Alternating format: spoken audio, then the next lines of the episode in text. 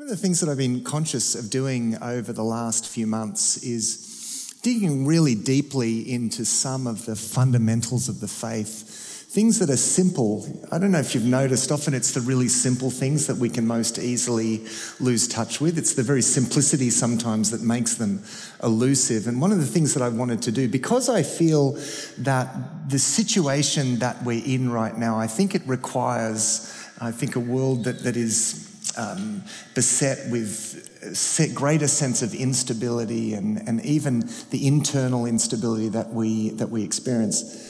I feel that it's important then for us to get ourselves really firmly rooted into uh, the core aspects of our faith, to come back to the central elements of our faith and really be reminded what it's all about. And we have regular reminders that our world is very broken, that we are broken people living in a broken world.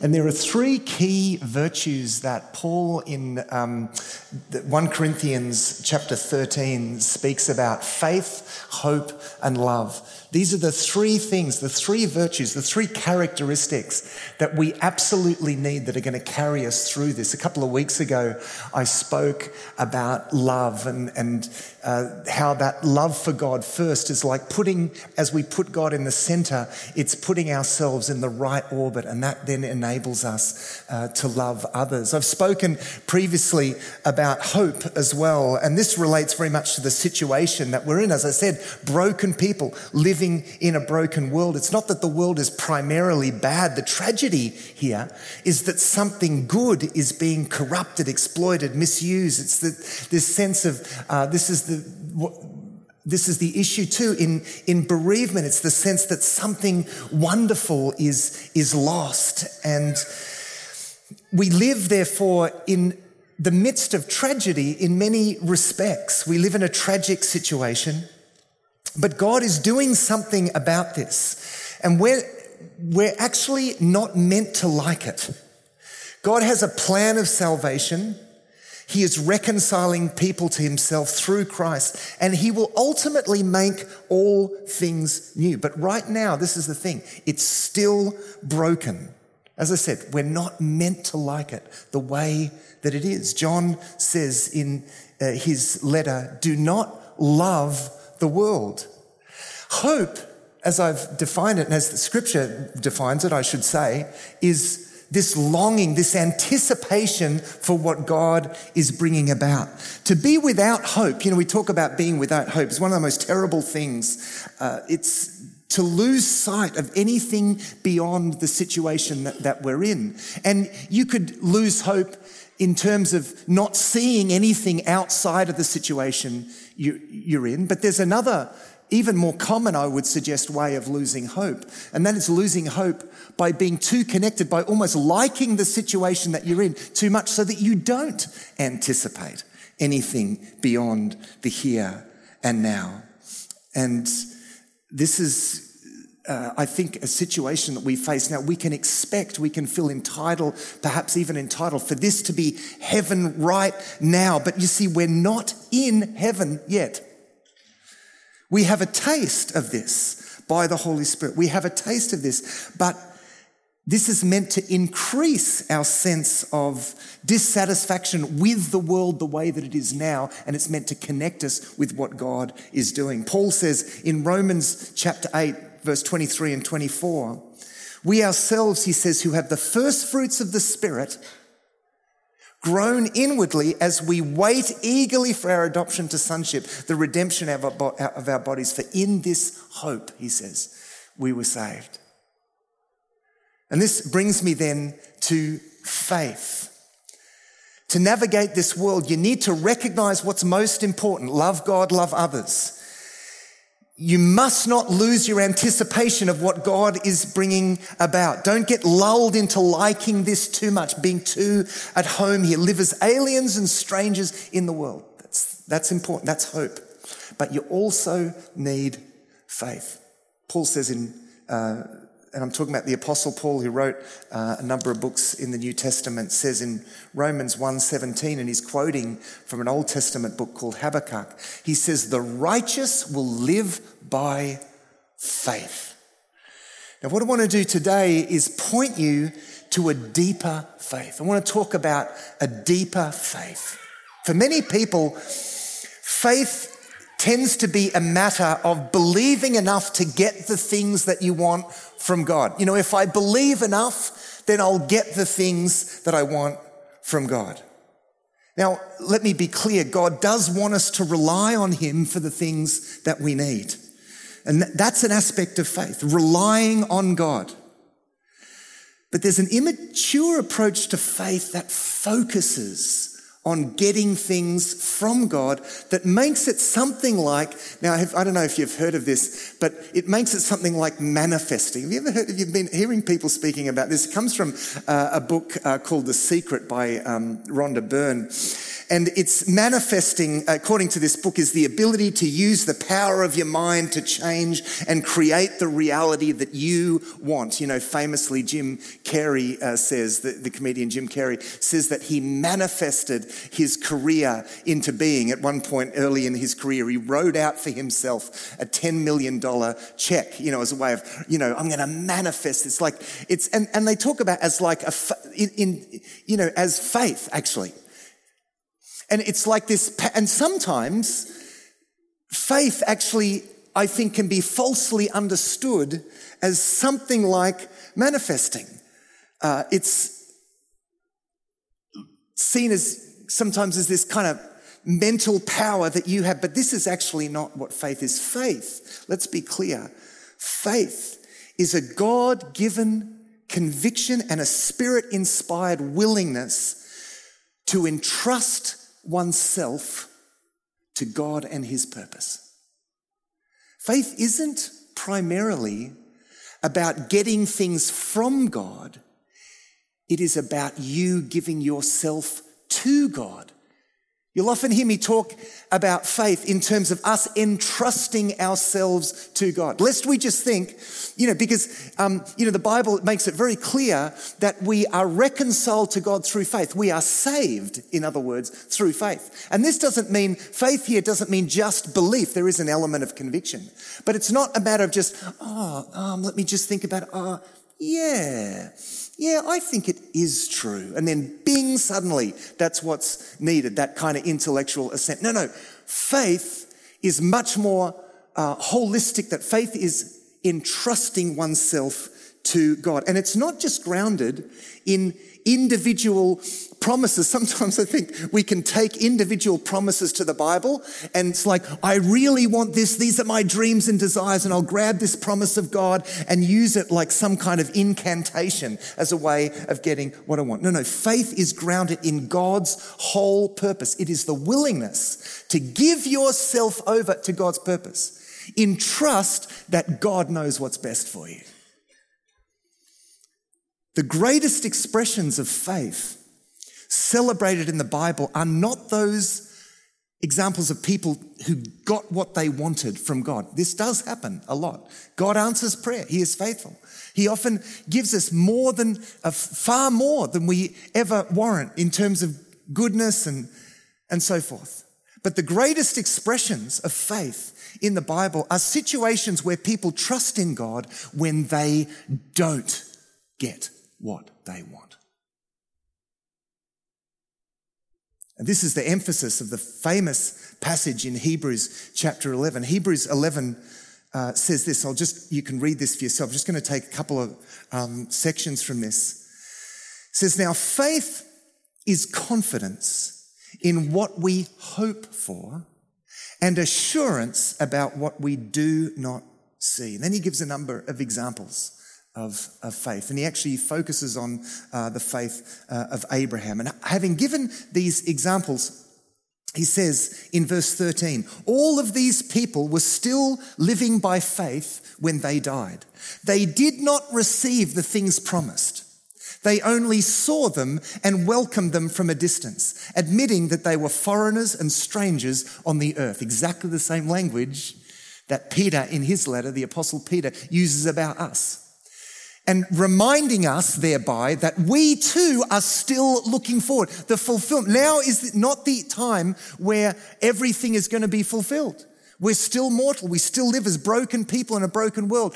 It's in the future that the fullness, the culmination of redemption lies. And we are to anticipate that, right?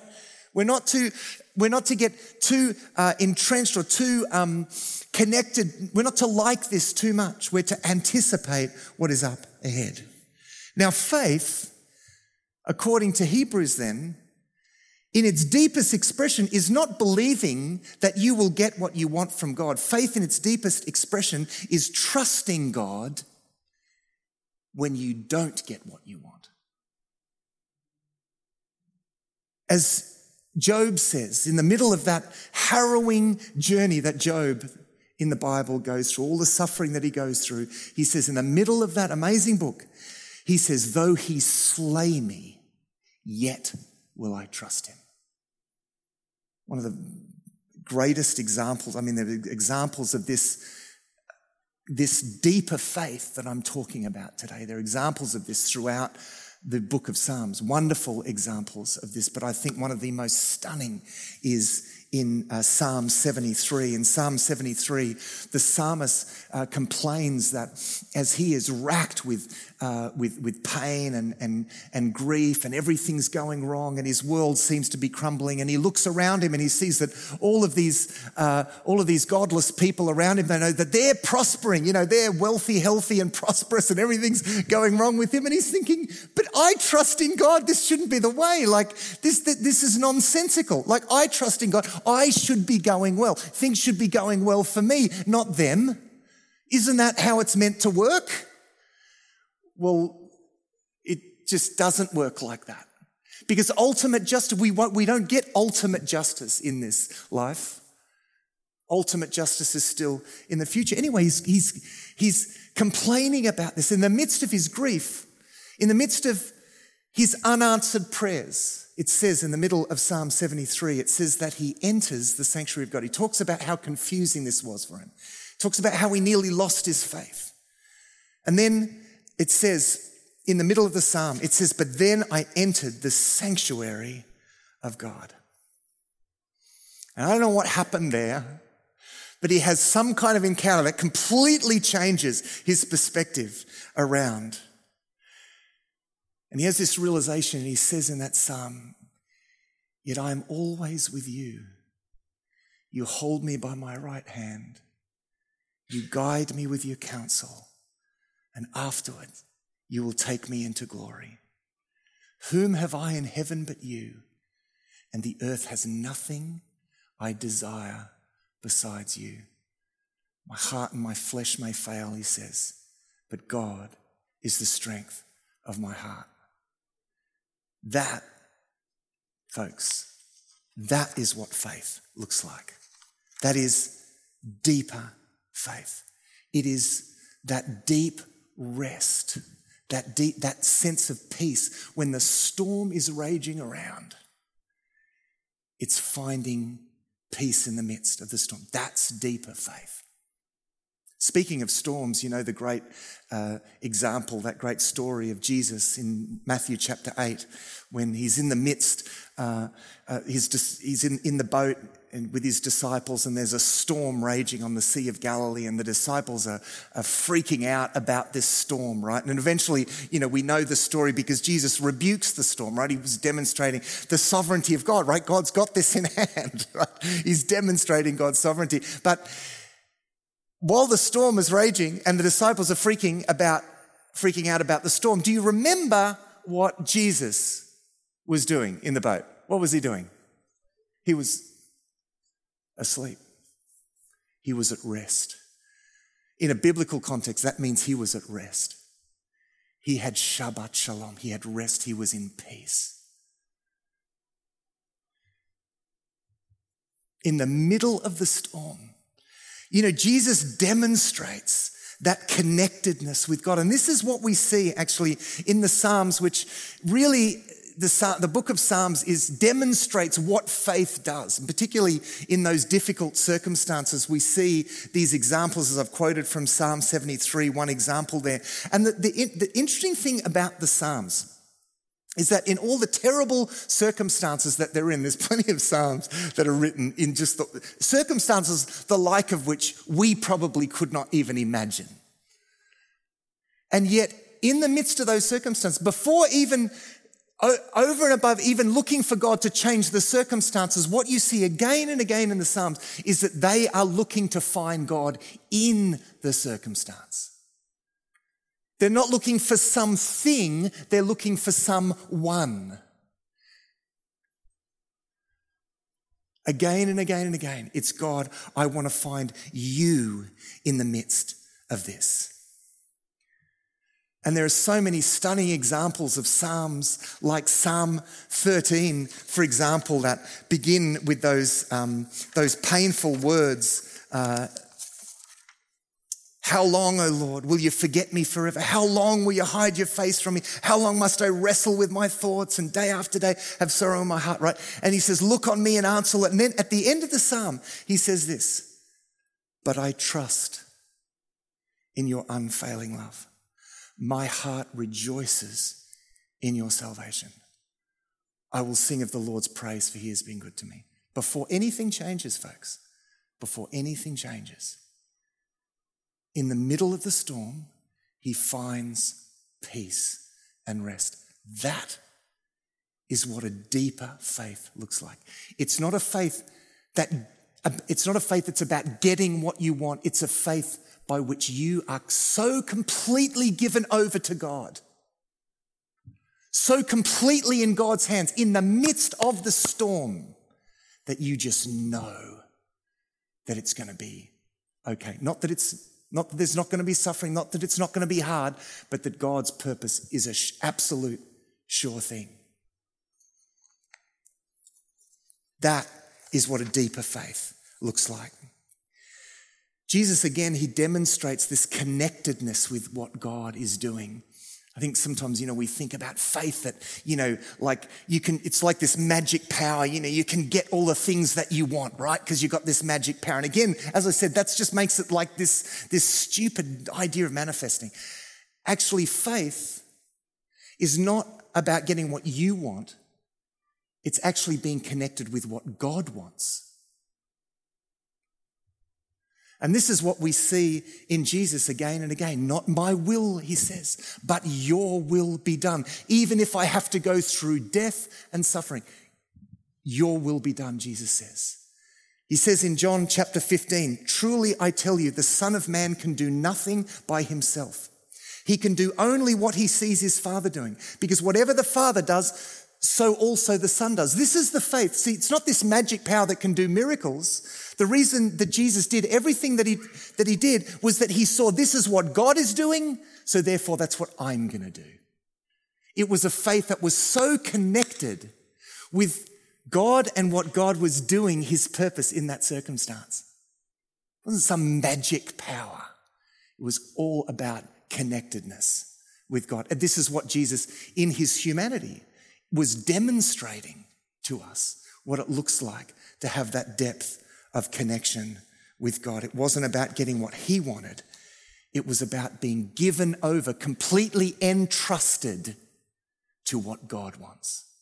That, again, is deeper faith. I use the illustration a number of times, uh, and I used it in that video of being deeply embedded in a river you know, when you, when you wade into a river and you've still got your footing and you're holding onto your footing and, and the, you know, the river wants to sweep you in. It's kind of, you, you feel the current against your legs and the water gets stirred up, right? So everything's stirred up and it's kind of feels really sensational. And sometimes, sometimes our spiritual experience can be like that. At times it can be like that and everything's stirred up and there's a bit of froth and bubble and, and you know, we love that because it's all really exciting. But you know what that's all about?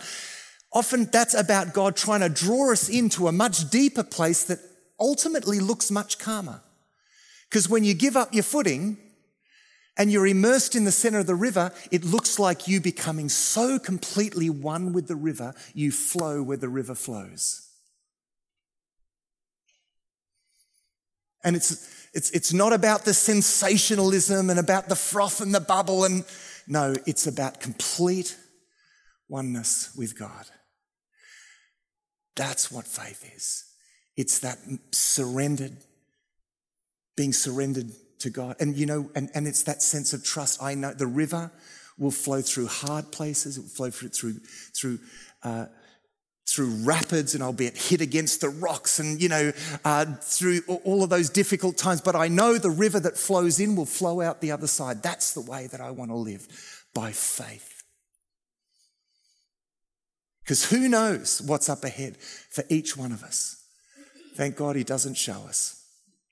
Who knows what's up ahead? But listen, you can know this. This is our faith that when I am at one with that river, when I am immersed in the flow of God, when I am one with what God is doing, I will flow in and I will flow out the other side and I can be at peace as long as I'm embedded in God. God is calling us for a deeper level of embeddedness in Him so that whatever you flow through, you can know that as you go in, so you will come out the other side. And it's God who carries you. Do you know every single day you have opportunities, small opportunities to exercise faith? See, we miss these because we're looking for the big heroic things, right? We're waiting for these big heroic moments to, you know, to exercise faith when I've got to just really exercise my faith. When actually we miss all the time micro moments of trust in God. It's those moments in your, you know, maybe at work when, when, when, things are difficult and, and actually what you just need to do is trust God with the outcome and you just do the right thing. You do the right thing in that situation. You put God's purpose first in that situation and then you trust God with the outcome. It actually can change the way that you act and react in circumstances when you trust God. Because you say to yourself, I'm not going to play God in this situation. I'm not going to force or manipulate or, no, I'm going to do the right thing and I'm going to trust God with the outcome. I guarantee you have opportunities every single day to respond like that and to exercise that kind of faith.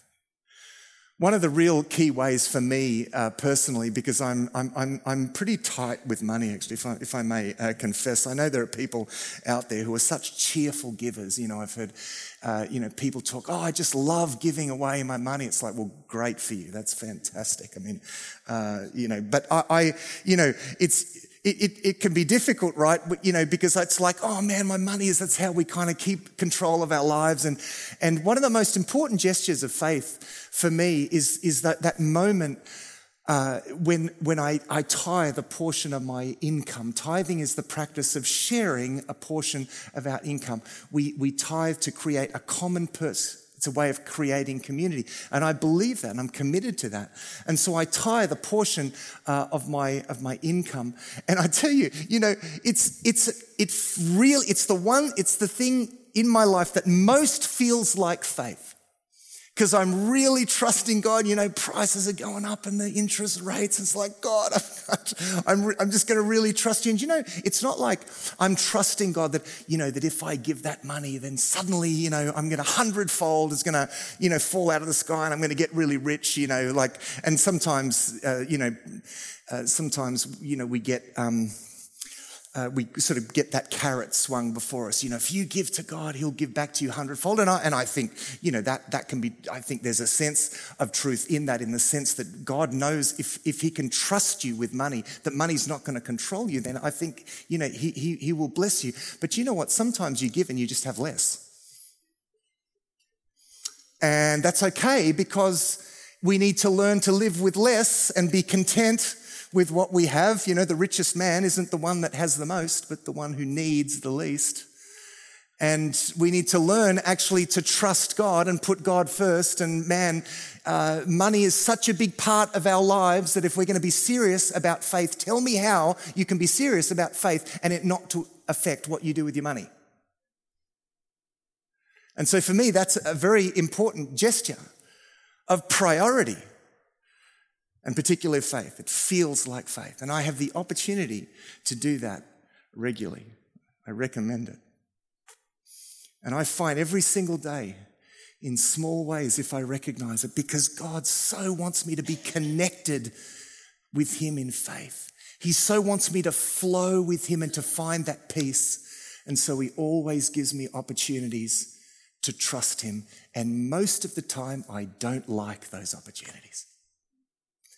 Sometimes I think we, it's like we pray to God, Lord, can you put me in situations where I won't have to trust you as much? Good luck with that prayer. No, God often does the opposite. He puts us in situations where we need to trust Him more. Because the most important thing is faith. And I tell you, when you find faith, you find peace. You find rest. And sometimes it's like God has to wrench our fingers just, I mean, he sort of does this gently, but circumstances, you know, can cause us to have to let go of some of our securities. And he says, I just want you to hold on to me, to be completely surrendered to me. And it's so restful because all of those other things that we depend on, they're not reliable, are they? And we know it. And we have no psychological peace or spiritual peace at all from trusting those things. But when you are embedded, when you burrow into God, you know with all your heart and all your soul that nothing can thwart what God is doing in and through your life. It is a place of invulnerability. It is the only place of peace. And it's in trusting God. I'd like you to stand with me tonight. And I'd like us to commit ourselves again to this. As Christians, we commit ourselves to a life of faith, a life of trusting God. As Paul said, the righteous, those who are, who, if you're to be in, a, in the right place, then you must live by faith. The righteous will live by faith. And I want to give us all the opportunity tonight to give ourselves over to God again. And maybe this is the first time for you. Maybe you've never really given yourself over to God. And I want to encourage you to use this opportunity tonight as I pray and as we sing this last song to make a commitment to entrust your life to God. Whether you do this as a recommitment or a commitment tonight, let's do this together. You know, God is trustworthy. He can be you can trust him with your life. And I plead with you, you must trust him with your life. Because the last person that should be in charge of your life is you. Best give your life to God. Because he's the only one that can be trusted with your life. So let's pray tonight. And let's give ourselves over to God. Let's immerse ourselves. Let's let our footing go and immerse ourselves in that great river of the presence of God, that great river of the presence of God that flows. Lord, we surrender to you tonight. Lord, we release our footing. We take, we peel our grip off all of the false hopes that we hold on to. And tonight, Lord God, we choose to trust you give ourselves completely to you tonight, Lord God. Lord, draw us deeper into this faith, Lord God. Draw us deeper into this rest, Lord God, that we might find peace in the midst of all of the turmoil of this life, in the midst of the storm, Lord God. May we find rest, Lord.